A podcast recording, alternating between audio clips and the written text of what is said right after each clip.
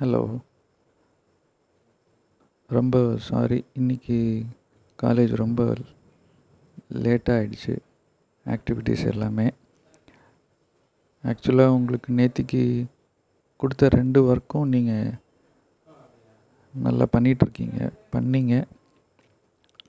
ஒன்று கடவுள் கொடுக்குற வரம். அது நேற்றி கொடுத்த ஒர்க்கு அதுக்குண்டான பதிவுகள் வந்திருக்கு.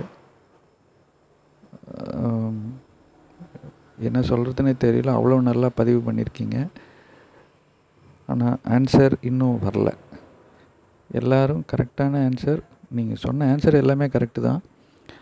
ஆனால் ஒரு விஷயம் இருக்குது அது என்னங்கிறது நான் சொல்கிறேன் அது ஒன்று அப்புறம் அந்த பஞ்சபூதங்கள் அதாவது ஃபைவ் எலிமெண்ட்ஸ் நம்மளை சுற்றி இருக்கிற அந்த அஞ்சு சக்திகள் நாம் கிரகிக்க வேண்டிய ஒரு சூழ்நிலையில் இருக்கிறோம். அப்படின்னா அது எதுக்காக அந்த படம் இன்னைக்கு காலையில் போட்டேன்? அப்போது உங்களை நீங்கள் அதை யோசிக்கும்போது நானாக நேரடியாக சொல்லிடலாம். எப்படி கிரகிக்கணும்? என்னென்ன பண்ணி? அப்படின்ட்டு. ஆனால் உங் உங்களுக்கு அது பதிவாக ஏறாது. அதாவது ஸ்கூலில் போய் உக்காந்து டீச்சர் சொல்கிறதெல்லாம் எழுதிக்கிட்டு நோட்ஸ் எடுத்துகிட்டு மனப்பாடம் பண்ணுறதுல வந்து தூக்கம்தான் வருமே தவிர மனசில் பதிவு ஆகாது. ஆனால் நீங்களாக பதில் சொல்லும்போது உங்களுக்கு மறக்கிறதுக்கு வாய்ப்பில்லை. ஸோ இது ஒரு விதமான படி படிக்கும் முறைன்னு வச்சுக்கோங்களேன். ஸோ அந்த அஞ்சு எலிமெண்ட்டில் நீங்கள் சொன்ன எல்லாமே ஆன்சர் எல்லாமே கரெக்டு தான். அதுலேயும் சில விஷயங்கள் இருக்குது முடிஞ்ச அளவுக்கு ஷார்ட்டாக இந்த ஆடியோ வைக்கிறேன். ஏன்னா லேட் ஆகிடுச்சு நீங்களும் வீட்டுக்கு போகணும்ல. மூணாவது விஷயம் வந்து அதான் இந்த- ஆடியோ பதிவு மூணு விஷயங்கள் சொல்கிறதுக்கு ஒன்று கடவுளினுடைய வரம் இன்னொன்று பஞ்சபூத சக்திகள் பற்றின விஷயம். மூணாவது இன்னைக்கு இப்போ கொடுத்த ஹோம்ஒர்க்கு கிராட்டிடியூட் ஜர்னல் அதாவது நன்றி உணர்வு பதிவு. இப்போது ஃபஸ்ட்டு விஷயம் என்னென்னா இப்போ சப்போஸ் ஒரு உதாரணத்துக்கு நாம் ஒரு பெரிய ஃபேக்ட்ரி இருக்குதுன்னு வச்சுக்கோங்க.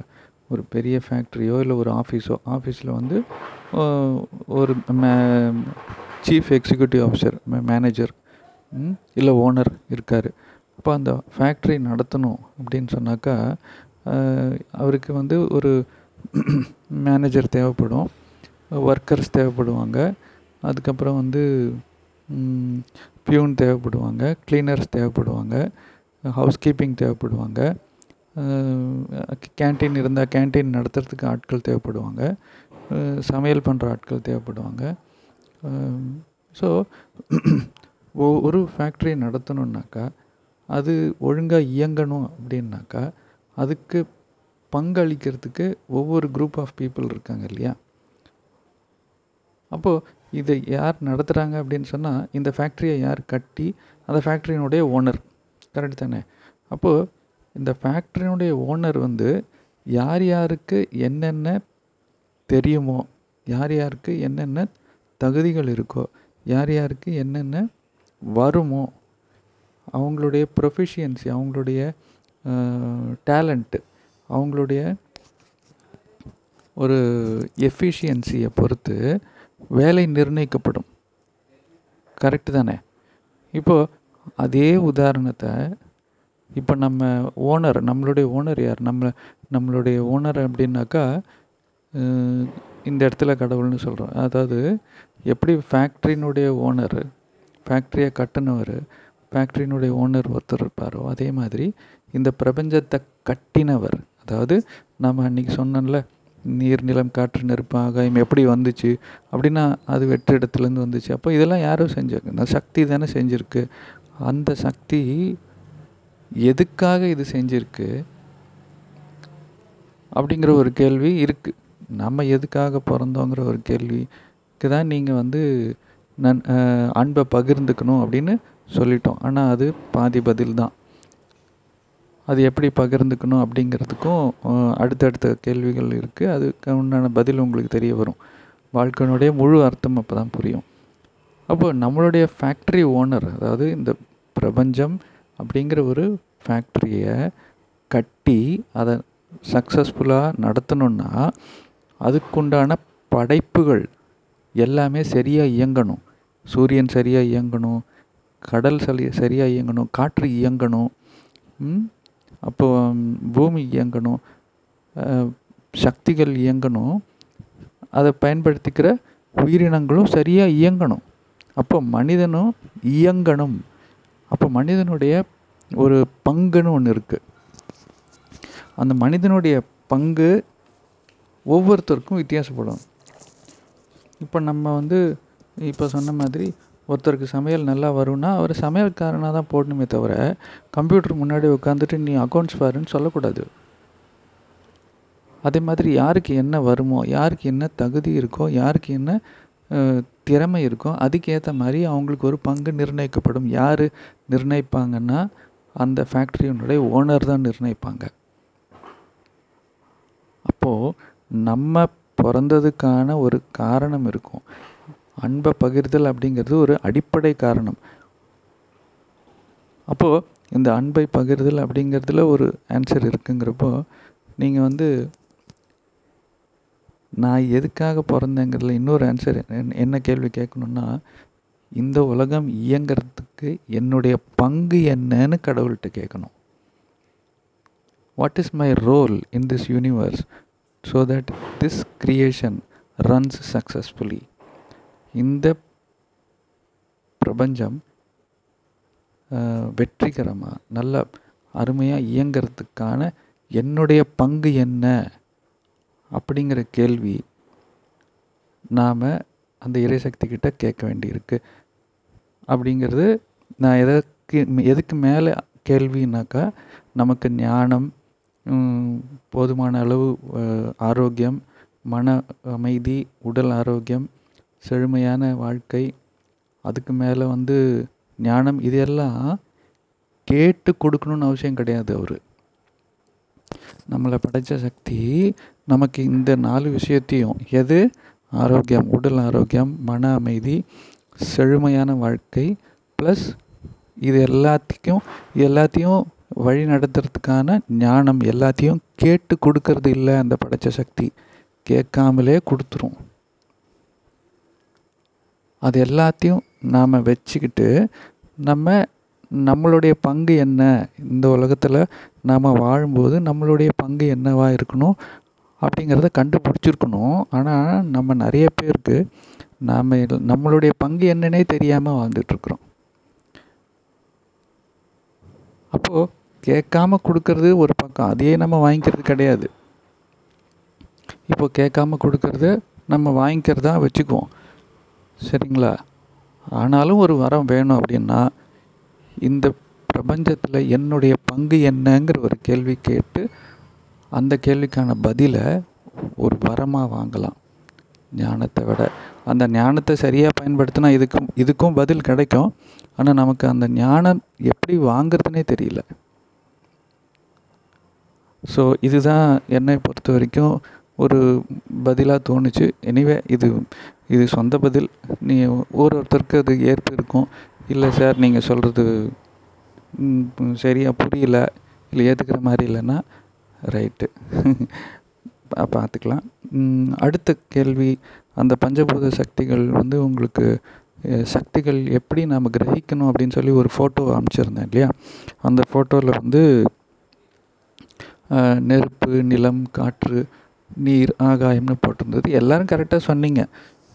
எப்படி நாம் சக்திகளை கிரகிச்சிக்கணும் அப்படின்னு. ஆக்சுவலாக அது ஒரு சாம்பிள் ரெண்டு ரெண்டு தான் போட்டிருக்கேன். ஒன்று ஒன்றுத்துலேயும் ஆனால் ஒரு ஒரு சக்தியை கிரகிக்கிறதுக்கு இந்த ரெண்டு மெத்தட் மட்டும் இல்லை. இன்னும் நிறைய மெத்தட்ஸ் இருக்குது அது உங்களுக்கு இன்னும் டீட்டெயிலாக இன்னும் கொஞ்சம் டீப்பராக சப்ஜெக்ட் போகும்போது இது நான் சொல்கிறேன் இப்போ நம்ம ஃபைவ் எலிமெண்ட் தியரி பஞ்சபூத சக்திகளினுடைய பாடத்திட்டத்தில் இருக்கோம். இப்போ அது மூன்றாவது பாடத்தை தான் இப்போ நீங்கள் படிச்சுட்ருக்கீங்க இன்றைக்கி ஸோ ஃபஸ்ட்டு இது எப்படி உருவாச்சு? இது எது எப்படி சுழற்சி இருக்குது அப்படிங்கிறதெல்லாம் நேற்றுக்கு பார்த்தோம் முந்தா நேற்று பார்த்தோம். இன்றைக்கி அதை எப்படி உள்வாங்கிறதுன்னு பார்த்துட்ருக்கோம். ஸோ நீங்கள் அக்குபஞ்சர் கிளாஸில் தான் இருக்கீங்க. மறந்துடாதீங்க. இது வந்து ஆன்மீக வகுப்பு கிடையாது. முழுக்க முழுக்க ஆன்மீகத்தையும் மருத்துவத்தையும் பிரிக்க முடியாது. இருந்தாலும் உங்களுக்கு நான் அப்பப்போ ஞாபகப்படுத்திருக்கேன். நான் சாமியாரும் கிடையாது. நீங்கள் வந்து சன்னிய சீடர்களும் கிடையாது. அப்படி நினச்சிட வேண்டாம். ஆனால் ஆன்மீகத்தையும் மருத்துவத்தையும் பிரிக்க முடியாத ஒரு வழியில் தான் இப்போ நாம் கற்றுக்கிட்ருக்குறோம் அக்குபஞ்சர் இப்படி கூட சொல்லித்தரலாம் அப்படிங்கிறதே எனக்கு கற்றுக் கொடுக்குற அந்த என்ன சொல்கிறது அந்த வழிகளே எனக்கு இப்போ கற்றுக் கொடுக்குது. இப்படியும் கற்றுக் கொடுக்கலாம் அக்குபஞ்சரை. ஏன்னா இதுக்கு முன்னாடி நடந்த ரெண்டு பேட்சில் நான் வேறு மாதிரி தான் சொல்லிக் கொடுத்தேன். இது உங்களுக்கு வித்தியாசமாக ரொம்ப ஒரு வித்தியாசமான வழியில் உங்களுக்கு சப்ஜெக்ட் கிடச்சிட்ருக்கு. ரொம்பவே லக்கி பீப்புள் நீங்கள் எனிவே அது ஒரு பக்கம் இருக்கட்டும். அப்புறம் இந்த என்னென்ன முறைகளில் நம்ம சக்திகளை உள் வாங்கிக்கணுங்கிறத கரெக்டாக சொன்னீங்கல்ல அந்த பத்து வழிகளில் நாம் எதெல்லாம் தடுத்து வச்சுருக்கோம் அப்படின்னு பார்த்தீங்கன்னா மெயினாக சூரிய ஒளி நம்ம மேலே படுறதும் சரி காற்று நம்ம மேலே படுறதும் சரி பிரபஞ்ச சக்தி நம்ம மேலே படுறதுக்கும் நம்ம நம்ம போட்டுட்ருக்கிற ட்ரெஸ்ஸு நம்மளுடைய நம்பர் ஒன் எதிரி. ட்ரெஸ்ஸுனால் அதில் செருப்பும் அடங்கும். அப்போது நம்ம ட்ரெஸ்ஸை போடாமல் சுற்ற முடியாது. எங்கே பார்க்கவே முடியாது. கேவலமாக இருக்கும். அதனால் அதுக்கு வேறு வழி இல்லை சார். என்ன பண்ண முடியும் அப்படின்னாக்கா அது கரெக்டான கேள்வி தான் ஆனால் நம்மளுடைய பரிணாம வளர்ச்சி மனுஷன் தான் ஆறாவது அறிவு அவனுக்கு அதிகமாக இருக்குது அவனுடைய ஆராய்ச்சி அறிவியல் இதில் கண்டுபிடிச்சது தான் ட்ரெஸ்ஸு அந்த ட்ரெஸ்ஸை போட்டு நம்ம மேலே சூரிய ஒளி படுறது தடுத்துட்டோம். காற்று படுறது தடுத்துட்டோம். முக்கியமாக இந்த டைட்டு ட்ரெஸ்ஸு போடவே கூடாதுங்க. டைட்டாக ட்ரெஸ் போடக்கூடாது. காத்தோட்டமான ட்ரெஸ் போடணும். அதுக்கப்புறம் முடிஞ்ச அளவுக்கு மெல்லிஸான ட்ரெஸ்ஸு போடுங்க. டார்க் கலர் ட்ரெஸ் இல்லாமல் லைட் கலர்டு ட்ரெஸ்ஸு போடுங்க. இப்படியெல்லாம் பண்ணாக்கா அந்த ஓரளவுக்கு நமக்கு வந்து அந்த சூரிய சக்தியும் காற்று சக்தியும் பிரபஞ்ச சக்தியும் தோலோட ஒரு தொடர்பில் இருக்கும். சரியா? தோல் பராமரிப்புங்கிறது தனி வகுப்பு. அது உங்களுக்கு வரும்போது இன்னும் டீட்டெயிலாக சொல்கிறேன் மற்றபடி குளிக்கும்போதும் சரி குடிக்கும்போதும் சரி தண்ணியினுடைய சக்தி நமக்கு கிடைக்குது. அது கரெக்டாக சொன்னீங்க. இன்னொரு செருப்பு. செருப்பு வந்து நம்மளுடைய பூமியினுடைய தொடர்பை கண்டிப்பாக கட் பண்ணிடுது. அதனால் அப்பப்போ அந்த மரத்தை கட்டி பிடிக்கும்போது வச்சு நம்ம போய் பூமியில் நின்றுட்டோ நடந்துட்டோ வரும்போது அந்த பூமியில் அந்த புல் தரையில் நடந்து பாருங்களேன். அவ்வளோ ஒரு மெய்சிலிர்ப்பும் ஒரு புத்துணர்ச்சி ஒரு சக்தி பரிமாற்றம் நமக்கு கிடைக்கும். புல் தரையில் நடக்கும்போது. அந்த வெறும் தரையில் நடக்கிறதுங்கிறது இப்போ வெறும் தரையே காணோம். நிறைய பேஷண்ட் கிட்ட வெறும் தரையில் நில்லுங்க நடங்க உட்காருங்கன்னா எங்கே தரை இருக்குது சார்? இன்ஃபேக்ட் எல்லாம் ஃப்ளாட்டாக கட்டியாச்சு. சொந்த வீடு தனி வீடாக வச்சுருந்தாலும் சுற்றி சிமெண்ட் போட்டு பார்க்கிங்க்காக போட்டுறோம். பூமியையே காணோம். அதாவது நம்ம பூமிக்கிட்டேருந்து விலகிட்டு பூமியினோட சக்தி பூமி சக்தி இல்லைன்னா நமக்கு ஜீரணம் ஆகாது ஃபுட்டு சரியாக ஜீரணம் ஆகாது பூமியினுடைய சக்தி வேணும். ஏன்னா அது எர்த்திங் எர்த்திங்னாக்கா உடம்புல இருக்கிற எக்ஸஸ் வோல்டேஜ் பூமிக்கு போயிடும். அதே மாதிரி பூமி சக்தி டைரெக்டாக கால் வழியாக நமக்கு கிடைக்கிறதுக்கு அதுதான் ஒரே வழி. செருப்பு போட்டுட்டு இல்லைன்னா மார்பிள் ஃப்ளோரில் நடக்கிறது இந்த மாதிரி தார் ரோட்டில் இருக்கிறது இது பிரயோஜனமே இல்லை. ஸோ பூமியை தேடி போங்க. மரத்தை தேடி போங்கன்னு சொன்னேன். இப்போ பூமியை தேடி போங்க. இந்த சக்திகள் வந்து நிறைய கிரகிக்கணும் அப்படின்னு சொன்னால் பெஸ்ட்டு சொல்யூஷன் என்ன அப்படின்னு ஒரே வார்த்தையில் சொல்லணும்னா பீச் கடற்கரை இல்லைன்னா ஆத்தங்கரை. ஒன்று ரிவர் பெட் இல்லைன்னா பீச் இது ரெண்டும் இல்லாத இடம் கண்டிப்பாக இருக்காது. ஒன்று நீங்கள் வந்து கோஸ்டல் சிட்டியில் இருப்பீங்க. இல்லைன்னா உள்ளுக்குள்ளே இருக்கிற சிட்டியில் இருப்பீங்க. கோஸ்ட் இல்லாத சிட்டியில் இருப்பீங்க. கோஸ்டல் சிட்டினா கண்டிப்பாக பீச் இருக்கும். பீச் இல்லாத இடத்துல நதிகள் ஆறுகள் இருந்தால் இப்போ எல்லாம் கா காஞ்சி போயிருந்தாலும் அப்போ கொஞ்சமாச்சும் இருக்கும். நீரோடை ரிவர் அது வந்து நமக்கு ஓரளவுக்கு அந்த அஞ் அஞ்சு எனர்ஜிஸும் சேர்ற இடம். இப்போ பீச்சுக்கு போனீங்கன்னு வச்சுக்கோங்களேன் அங்கே என்ன கிடைக்குது உங்களுக்கு? அங்கே வெறும் தரையில் நடக்கும்போது கால் பூமியில் தொடர்பில் இருக்குது காற்று நம்மளுடைய நேரடி தொடர்பில் இருக்குது சூரிய ஒளி நம்ம தோலில் படுது. அதுக்கப்புறம் தண்ணி காலில் படுது. நம்மளை சுற்றி பிரபஞ்சமும் இருக்குது ஒரு அரை மணி நேரம் ஒரு மணி நேரம் பீச்சில் நின்றுட்டு வாங்க அவ்வளோ எனர்ஜி இருக்கும். ஸோ இது இது வந்து ஒரு சொல்யூஷன் இப்போ நம்ம தடுத்துக்கிட்டு இருக்கிற விஷயங்கள் என்னென்னு கேட்டாக்கா ட்ரெஸ்ஸு செருப்பு டைட்டு ட்ரெஸ் முக்கியமாக அதை யூஸ் பண்ண வேணாம். மூணாவது விஷயம் தோலை அடைக்கிற விஷயங்களான சோப்பு. சோப்பு போட மாட்டீங்க எல்லாம் ஆரோ குரூப்பில் இருக்கிறதுனால உங்களுக்கு தெரியும். சோப்பு போடாமல் வெறும் தண்ணியிலேயே குளிக்கலாம் இல்லைன்னா அந்த பொடிகள் யூஸ் பண்ணி குளிக்கலாம். சோப்பு யூஸ் பண்ணால் வியர்வை துவாரங்கள் அடைப்பு ஏற்பட்டு இதுவும் ஒரு விதமான தடை தான் அது காற்றுலேருந்து நமக்கு கிடைக்கக்கூடிய பிரபஞ்ச சக்தியினுடைய தடை. ஸோ இப்போ நான் பேசிகிட்டு இருக்கிறதெல்லாம் தடைகள். இதெல்லாம் தடை பண்ணி வச்சுருக்கோம் அப்படிங்கிறத உணரணும். அப்புறம் தூக்கம் இல்லை. யாரும் தூங்குறதே கிடையாது. தூங்கணுங்கிறதுக்காக தான் நான் வந்து காலேஜை சீக்கிரம் க்ளோஸ் பண்ணுறேன்னு சொன்னேன். அட்லீஸ்ட்டு இந்த காலேஜினாலேயோ இல்லை என்னாலேயோ உங்கள் தூக்கம் கெட்டு போகக்கூடாதுங்கிறதுக்காக. இந்த காலேஜ் இல்லைன்னா என்ன? வேறு குரூப்பில் நான் பாட்டுக்கு ஆக்டிவாக இருக்கேன் அப்படின்னு உங்கள் தூக்கத்தை கெடுத்துக்கிட்டு இருக்காதீங்க. தூக்கம் ரொம்ப முக்கியம். தூக்கத்தில் தான் உடம்பு புது செல்களை உற்பத்தி பண்ணும். புதிய செல்கள் வந்தால் தான் அடுத்த நாள் புதிய பிறப்பு கிடைக்கும். You will take rebirth only if you sleep well அதனால் நல்லா தூங்கணுன்னாக்கா சீக்கிரமாக சாப்பிட்டு சீக்கிரமாக தூங்க போகணும். நீங்கள்லாம் நல்ல ஸ்டூடெண்ட்ஸ்னால் இதை நீங்கள் கண்டிப்பாக ஃபாலோ பண்ணுங்கள் ஆச்சா? ஸோ இந்த விஷயங்கள் எல்லாம் நாம் செய்யாத விஷயங்கள் என்னென்ன அப்படிங்கிறத சொல்கிறதுக்காக தான் இந்த பதிவு ஏற்படுத்தப்பட்டது. மேலும் மேலும் நம்ம பார்க்க பார்க்க இன்னும் நிறைய விஷயங்கள் கிடைக்கும். இன்றைக்கி இதை பற்றி போதும். ஏற்கனவே லேட் ஆகிடுச்சி ஃபிஃப்டீன் மினிட்ஸ் ஆகிடுச்சி மூணாவது வந்து கிராட்டிடியூடு டைரி தான் இன்றைக்கான ஹோம்ஒர்க்கு அதாவது நன்றி உணர்வு இதழ். நன்றி உணர்வு இதழ் எழுதுதல். நன்றி உணர்வு எதுக்கெல்லாம் நாம் காலையிலேருந்து இன்றைக்கி நடந்த விஷயங்களுக்கு தூங்க போகிறதுக்கு முன்னாடி நீங்கள் ஒரு டைரியிலையோ ஒரு ஒரு நோட் புக்கோ ஏதாவது ஒன்று வாங்கி ஃபஸ்ட்டு கிராட்டிடியூட் புக்குன்னு எழுதி டேட் வைஸ் நீங்கள் போடணும். டேட் வைஸ் போட்டு அட்லீஸ்ட் ஒரு மூணு விஷயம். ஆரம்பிக்கும் போது இன்று நான் மிகவும் சந்தோஷமாக இருந்தேன். மிக்க நன்றி. அவ்வளோதான் ஒரு லைன் தான். அந்த மாதிரி எது வேணாலும் எழுதலாம். இன்று எனக்கு அருமையான உணவு கிடைத்தது. மிக்க நன்றி. அப்படின்னு எழுதலாம். இது சின்ன சின்ன சென்டென்ஸாக பாயிண்ட் பாயிண்ட்டாக எழுதுங்க. கதை எழுதக்கூடாது. சின்ன சின்ன சென்டென்ஸாக பாயிண்ட் பாயிண்ட்டாக எழுதுங்க. எழுத எழுத என்ன ஆகும்? ஞாபகம் வந்துகிட்டே இருக்கும். இது இந்த விஷயம் நடந்துச்சு. என்னுடைய பழைய சிநேகிதனோட பேசியதில் என் மனதிற்கு சந்தோஷமாக இருந்தது. மிக்க நன்றி.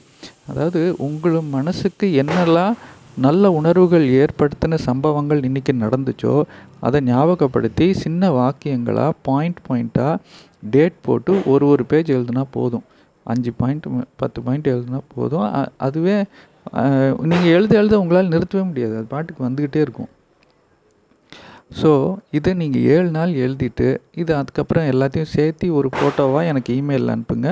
அப்படி அனுப்புகிறவங்களுக்கு கண்டிப்பாக ஒரு கிஃப்ட் இருக்குது இது வந்து ஹோம்ஒர்க் செவன் டேஸ்க்கான ஹோம்ஒர்க்கு மற்ற ஹோம்ஒர்க்கும் கண்டினியூ பண்ணிகிட்ருப்பீங்கன்னு நினைக்கிறேன். இது எல்லாத்துக்கும் ஒரு நீங்கள் படிக்கிறதுக்கும் காரணம் இருக்குது இந்த கிராட்டிடியூட் புக் எழுதும்போது உங்களுடைய நோய்கள் ஏதாவது ஏதாவது பிரச்சனை இருந்தாலும் அது வீட்டு பிரச்சனையோ இல்லை உடல் பிரச்சனையோ மன ரீதியான பிரச்சனையோ எதுவாக இருந்தாலும் அதெல்லாம் காணா போயிடும். ஸோ முதல்ல நம்ம நல்லா இருக்கணும். அப்போ தான் மற்றவங்களுக்கு நல்லா இருக்கிறதுக்கு வழிகாட்ட முடியும். அந்த வழிகாட்டுதல் வழியில் நீங்கள் இருக்கீங்க. அதனால தான் உங்களை பிரேவ் வாரியர்ஸ் அப்படின்னு சொல்லி சூரரை போட் பாருங்கள் அப்படின்னு சொல்லிட்டு இன்றைக்கி ஒரு மெசேஜ் கிடச்சிது. சூர்யா படம். பார்த்துருப்பீங்கன்னு நினைக்கிறேன். நீங்கள் எல்லாருமே இப்போது இப்போ நடந்துக்கிட்டு இருக்கிற மூன்று உலகப் போர்கள் அது அடுத்த கேள்வியாக கேட்டிருக்கிறேன். மூன்று உலகப் போர்கள் என்னென்னங்கிறத ஐடென்டிஃபை பண்ணி நாளைக்கு அனுப்புங்க. அந்த போரில் நீங்கள் இப்போ இறங்கியிருக்கீங்க வாரியர்ஸாக சூரர்களாக ஸோ சூரர்கள் அனைவருக்கும் வாழ்த்துக்கள். ஆல் தி பெஸ்ட் நன்றி. நாளை காலையில் மறுபடியும் பார்ப்போம். சாட்டர்டே லீவ் விட்டுடலாம் சாட்டர்டே தான் தீபாவளி. நாளைக்கு கிளா கிளாஸ் இருக்கும். சண்டே சண்டேவும் லீவ் விடணும். விடலாம். இல்லை ஆஃப் டே வைக்கலாம். பார்க்கலாம் எப்படி இருக்குன்ட்டு. Thank you good night